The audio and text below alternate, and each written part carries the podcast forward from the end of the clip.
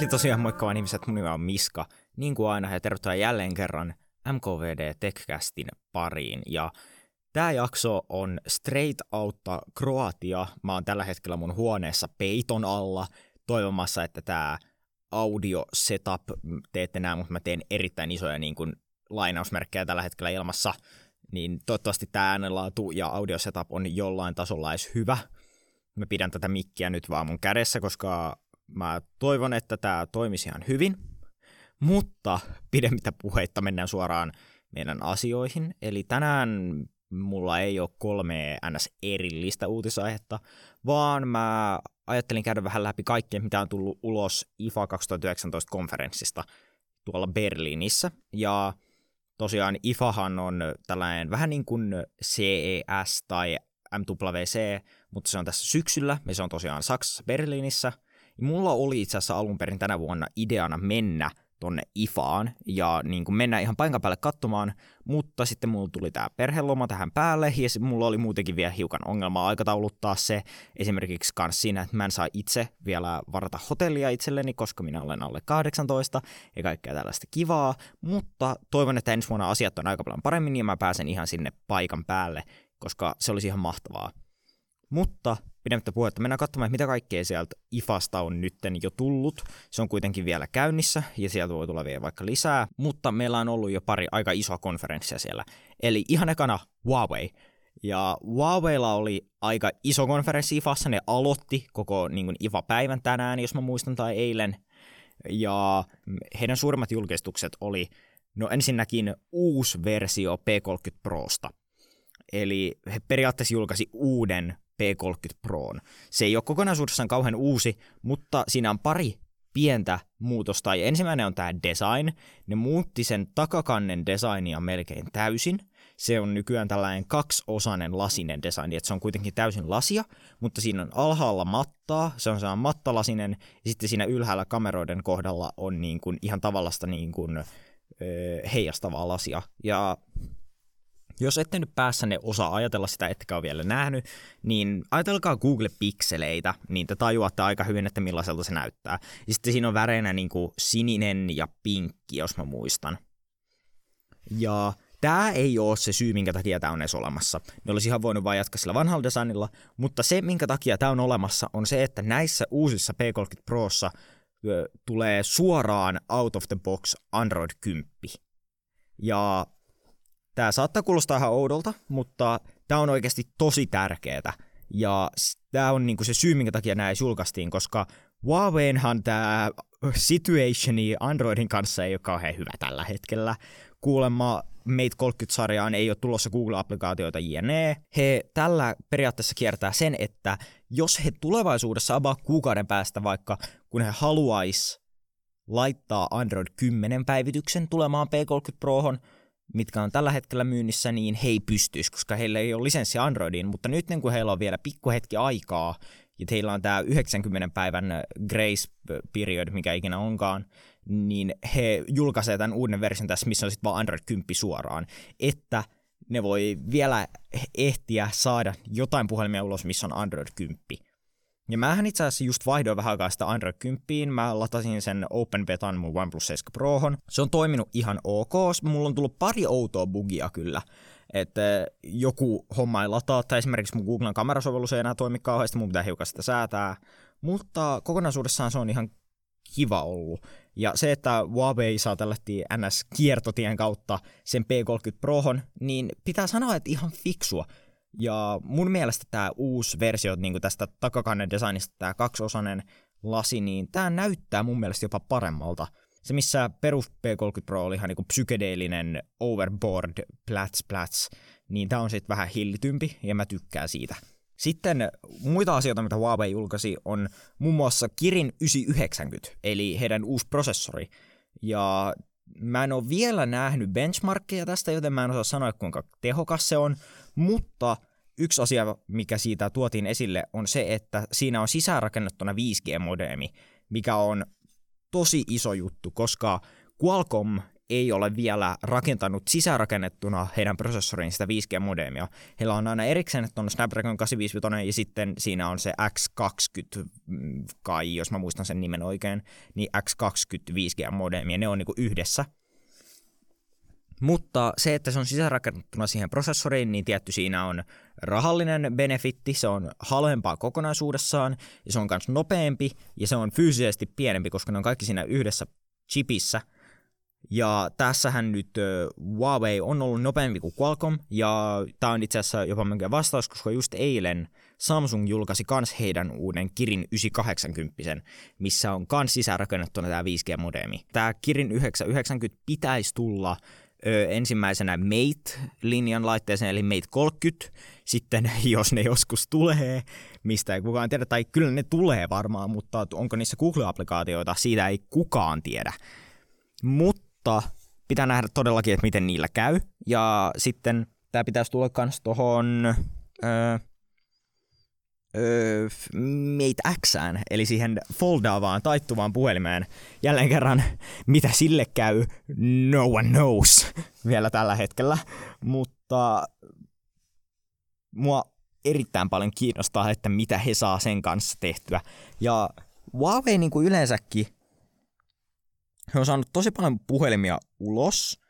Ja mä uskon, että he, heillähän olisi, että toi Mate 30-linja tulisi niin kuin keskellä tätä kuuta, jos mä muistan, joku 16 päivä tai joku sellainen, mutta mä uskon, että he tulee julkaisemaan sen, mutta sitä, ne he ei suoraan julkaise sitä Suomessa ihan sen takia, että Suomessa sillä olisi aika paljon ongelmia.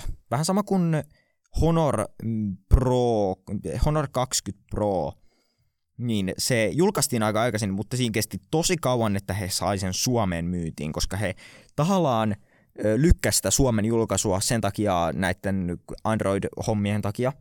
Mä uskon, että Mate-linjalla tulee käymään hiukan samalla tavalla, koska heidän pitää mun mielestä vielä saada se jotenkin Android-applikaatioiden, Google-applikaatioiden kanssa, jos he haluaa julkaista sen Suomessa. Koska Suomessa me ollaan erittäin riippuvaisia vielä Google-palveluista, ja hehän just tätä Honor 20 Protakin lykkäsi sellainen, että he varmasti saa siihen Google-palvelut siihen puhelimeen, koska ne on niin tärkeitä täällä Suomessa. Joten saattaa olla, että jos meillä tulee tilanne, että me ei saada tota, meitä linjaan, eli meitä 30-linjaan yhtään Google-applikaatiota, niin en tiedä, onko se tulossa ainakaan Suomeen heti, mikä mua kyllä vähän jännittää. Ja sitten mä en kyllä koskaan tiedä, että onko toi uusi P30 Pro tulossa Suomeen. Mä veikkaisin, että he tuo sen niin kuin NS täyttämään markettia ja täyttämään niin kuin kauppoja sen ajaksi, että he saa ton Mate 30 ulos ja milloin ikinä se tuleekaan Suomeen. Niin se mua oikeasti jännittää aika paljon. Koska Huawei on kuitenkin niin iso pelaaja, varsinkin Suomen puhelimarkkinoilla, että se, että jos Huawei yhtäkkiä tippuu nyt pois – niin se tulee järisyttämään Suomen markettia erittäin paljon. Meille tulee tosi iso rako, mihin tosi monet merkit voi mennä. Ja me ei tiedetä yhtään, että tämä on aika niin kuin arvaamatonta ihan meiltä kaikilta, miten tämä tulee jatkumaan. Mutta ehkä meidän pitää vaan we just gotta wait and see. Yhtenä aika kiinnostavanakin asiana oli se, että TCL julkaisi itse asiassa puhelimia oman brändinsä alla. Ja tosiaan, jos et tiedä mikä TCL on, niin TCL on kiinalainen puhelinvalmistaja, joka tekee puhelimia lisenssinä toisten brändien nimillä. Esimerkiksi BlackBerryn puhelimet ja Alcatelin puhelimet on itse asiassa TCLn puhelimia. Ne on TCL valmistamia, mutta niihin vaan laitetaan se BlackBerryn ja Alcatelin logot. Vähän samanlainen toi situationi kuin HMDllä on, eli HMD Nokia-puhelimet, ne on HMDn kehittämiä ja HMDn designaamia, mutta ne on periaatteessa Foxconnin rakentamia puhelimia. Ne on Foxconnin puhelimia, mutta niihin vaan laitetaan sitten Nokia-logo päälle, koska ne on HMD, koska HMD omistaa sen lisenssin. Tällainen pikkujänne fakta, että tiesittekö, että Alcatel on ranskalainen merkki, mutta Nokia itse asiassa omistaa sen. Eli periaatteessa kaikki Alcatel-puhelimet, varsinkin nämä halvat, mitä näkee tosi paljon, eli kaikki Alcatel-puhelimet, ne on periaatteessa Nokian puhelimia, koska Nokia omistaa sen lisenssin. Mutta tosiaan tämä puhelin, mikä TCL julkaisi, he kutsuivat sitä nimellä TCL Plex, ja ei ole mitään yhteistä Plex-sovelluksen kanssa, jos käytätte sitä, mutta tämä on niinku basic. Se on niin kuin, tämä puhelin on kokonaisuudessaan niin kuin eniten basic, basic, basic 2019 mid-ranger puhelin, mitä mä oon nähnyt. Siis super basic. Eli Snapdragon 675, triplakamerat, 48 megapikselin Sonyn pääsensori, wide angle ja hole punch näyttö, 3800 mAh akku, 375 euroa. Big basic, basic, basic. Niin kuin, tämä on just se, meillä ei ole enää melkein mitään innovaatiota. Varsinkaan, tai no, se, varsinkaan tässä niinku halpaluokassa, joo, me saadaan tosi hyviä speksejä, 375 euroa, joo, ihan kiva, mutta katsoo kuvia tästä puhelimesta, niin mä sanoisin, että se designi ei ole niin kuin TCLn strong suit, ehkä sen takia, että tähän saakka se designi ja niiden laitteiden designi on tullut ulkoisilta niiltä valmistajilta, koska ne vaan haluaa, että hei, tehkää tällaisella designilla tällainen puhelin. Mutta nyt kun TCL itse designaa sen, niin tämä on suoraan sanotusti aika ugly mun mielestä. Kokonaisuudessaan mua niinku kiinnostaa nähdä, että no joo, jos tämä tulee Suomen marketille myyntiin, I very highly doubt that. Mä en usko, että tulee Suomeen myyntiin. Mutta on kiinnostavaa nähdä, että onko ihmiset valmiina ostamaan TCL-laitteita ilman, että niissä on joku vahva brändi mukana, esimerkiksi Alcatel tai BlackBerry. Ja me tarvittaisiin tällä hetkellä varsinkin tänne Euroopan marketille ja Suomeen enemmän Google Pixel 3a tyyppisiä puhelimia. Enemmän puhelimia, missä, mitkä on kaikki on puolin high-end, mutta niissä on vaikka huonompi prosessori, tai, ja ne on tehty muovista esimerkiksi. Just mun muistaakseni viime jaksossa mä, mä, mä just viime viikolla muistaakseni puhuin, että kuinka paljon mä tykkään Google Pixel 3Asta ja kuinka niinku hyvä idea se on. Mua ärsyttää niin paljon, että Suomessa me ei ole nähty mitään tällaista yritystä mikä y- me, minkään puhelinvalmistajan kautta sellaista yritystä oikeasti kilpailla tässä vähän halvempien puhelimen hintaluokassa. Koska kokonaisuudessaan mehän ollaan tässä marketissa sellaisessa kohdassa, että ihmiset ostaa vähemmän puhelimia kuin aikaisemmin. Koko ajan se, että kuinka paljon puhelimia myydään, se menee koko ajan alaspäin. Ja se on A sen takia, että puhelimet on nykyään sen verran hyviä, että ne kestää aika kauan. Sun ei tarvi ostaa joka vuosi uutta puhelinta. Sä voit ostaa flagship-puhelimen, se kestää hyvin 2-3 vuotta sulla, varsinkin jos on iPhone. Ja toinen on se, että puhelimet on ihan liian kalliita nykyään. Ihmiset ei halua ostaa sitä tuhannen euron flagshippia, koska he vaan tuntee sen liian kalliiksi. Vaikka he käyttävät sitä kaksi-kolme vuotta, niin he ei halua käyttää siihen sitä tonnia.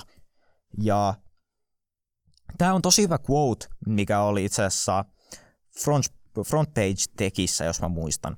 Niin heidän se hosti sanoi sellainen, että tällä hetkellä meidän marketti ja puhelinmarketti ei tarvitse innovaatiota, vaan me tarvitaan kompromisseja.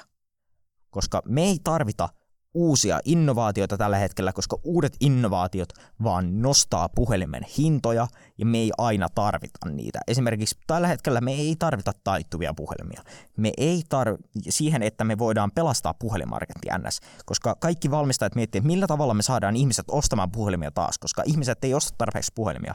Se tapa, millä me saadaan ostamaan ne puhelimia, se ei ole se, että me tehdään taittuvia puhelimia. Se, että meillä on ihan hulluja kameroita, se, että meillä on turhia liikkuvia osia tai mitään muita gimmikkejä meidän puhelimissa, vaan se, että ne puhelimet on halvempia ja kestäviä. Koska ihmiset haluaa ostaa halvempia puhelimia silloin, kun ne on hyviä. Just jälleen kerran mä palaan Google Pixel 3a. Siinä on komprom- tehty kompromisseja oikeassa kohdissa ja se tuplas Googlen puhelinmyynnin ihan täysin nopeasti sillä, koska se oli halvempi puhelin joo, Google-puhelimet oli aikaisemmin tosi hyviä, ja ne on vieläkin. Google Pixel 3 ja 3 XL, mahtavia puhelimia, mutta ne on tosi kalliita. Ja sen takia ihmiset ei ole koskaan ottanut niitä niin kuin varten otettavana niin kuin valintoina.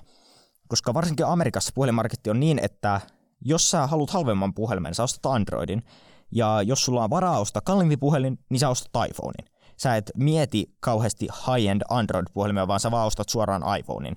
Joo, se kuulostaa varsinkin suomalaisena erittäin tyhmältä, mutta niin se vaan siellä yleensä on. Mutta speaking of innovaatiota ja turhia gimmikkejä, LGn kaksnäyttöinen puhelin. Siis mä näin tää eka kertaa headlineissa just tänään, mä olisin, wait, mitä? Eli tosiaan tämä ei ole suoraan kaksnäyttöinen puhelin, vaan kyseessä on LGn G8X, ja tämä on heidän uusi NS-flagshippi. Vuoden alussahan julkaistiin LG G8. Se oli ihan täys floppi. Siis siinä oli niitä Xbox 360 Kinect tapaisia niin kuin ele-ohjauksia, että sä pystyt ohjaamaan sitä sun puolinta sun kädellä tai jotain tuollaista. Niin kuin ihan turhia. Tämä on just niitä gimmikkejä, mitä mä sanoin, että mitkä on vaan turhia ja nostaa puhelimen hintaa ihan turhaan. Mutta tässä on nyt tietty ihan flagship speksit, eli Snapdragon 855, 6 GB RAMia, 128 GB ja ihan mitä kaikki mitä sä haluut. Mutta kiinnostavampana tässä on tämä kuori, eli keissi, missä on toinen näyttö. Eli sä vaan pamatat sen kiinni siihen keissiin ja sitten sulla on vierekkäin siinä kaksi näyttöä. Ja sit sä voit taittaa sen kokoon, niin se on vähän niin kuin joku Nintendo DS periaatteessa, että sulla on sellainen iso brikki, minkä sä voit avata ja sit siinä on kaksi näyttöä vierekkäin. Jälleen kerran, mä en tiedä missä tämä olisi ihan kauhean käytännöllistä. Mä veikkaisin ehkä siinä, että sulla voi olla kaksi vaikka sivua nettisalamassa auki samaan aikaan.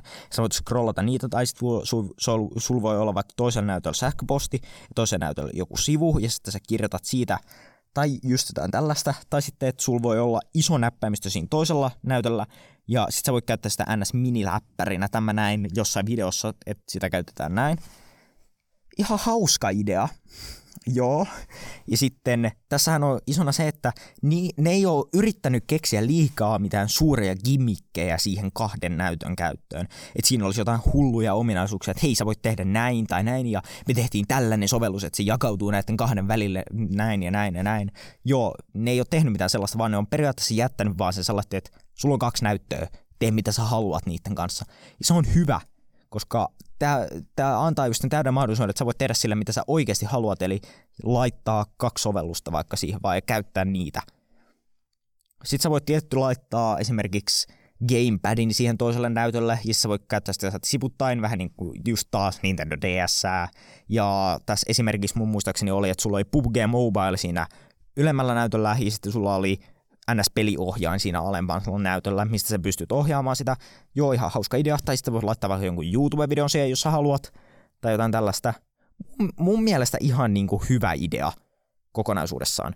Mutta melko varmasti tämä tulee olemaan naurettavan kallis. Ja mä en usko, että tulee myymään tarpeeksi, että tarpeeksi kehittäjät käyttäisi aikaa siihen, että heidän sovellukset toimisten kanssa – ja onko tämä sitten hyvä verrattuna Galaxy Foldiin? Pitäisikö tämän olla se suunta, mihin me mennään, vai onko Galaxy Fold se oikea suunta, mihin me halutaan mennä? Ja Galaxy Foldihan pitäisi tulla ihan kohta, joten mua oikeasti jännittää. Ja sitten vielä tähän loppuun nopeasti. Sony julkaisi uuden puhelinflagshipin. Nyt on aika, että me ollaan hiljaa ja kuullaan jostain nurkasta, kun se yksi Sony-fani hurraa. Noin, ei kuulu mistään. Siis mä en oikeasti tajua, että mitä Sony vielä edes ajaa takansa heidän niin kuin puhelinten kanssa.